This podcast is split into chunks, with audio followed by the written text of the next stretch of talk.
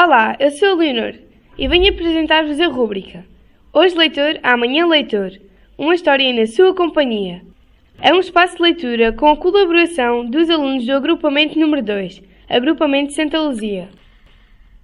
A história que vamos ouvir é do escritor António Torrado e tem como título A Menina Sereia. A Menina Sereia. Era uma vez uma menina que queria ser sereia, mas ela nem sequer sabia nadar.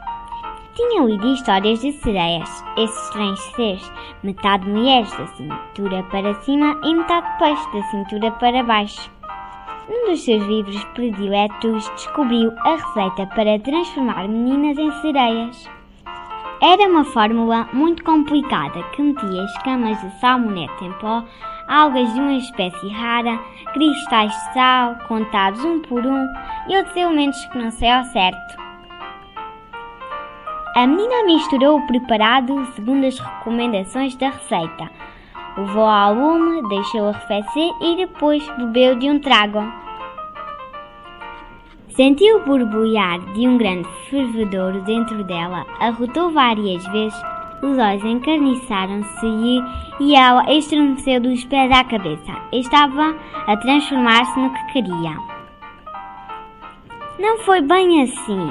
Fosse sem precisão da fórmula, fosse da falta de rigor na contagem dos cristais de sal, o certo é que a menina estava transformada numa sereia. Mas, ao contrário, da cintura para cima era peixe, da cintura para baixo era pessoa. Não convinha, nem convinha mesmo nada. Uma cabeça de pescada com pernas é uma coisa pouco agradável de se ver e nada elegante. De modo que a menina teve de consultar um médico, um especialista destas situações anormais.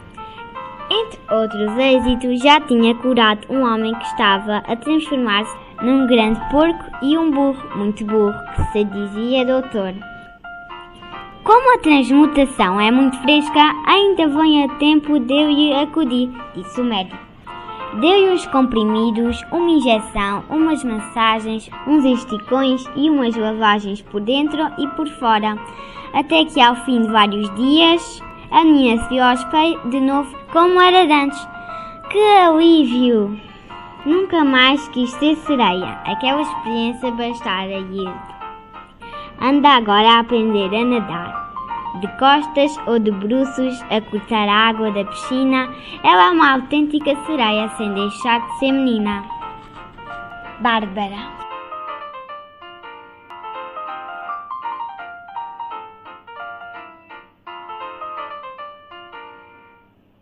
A gravação das histórias conta com o apoio da Biblioteca Escolar, no âmbito do projeto Aprender, Comunicar e Partilhar, com os repórteres SL.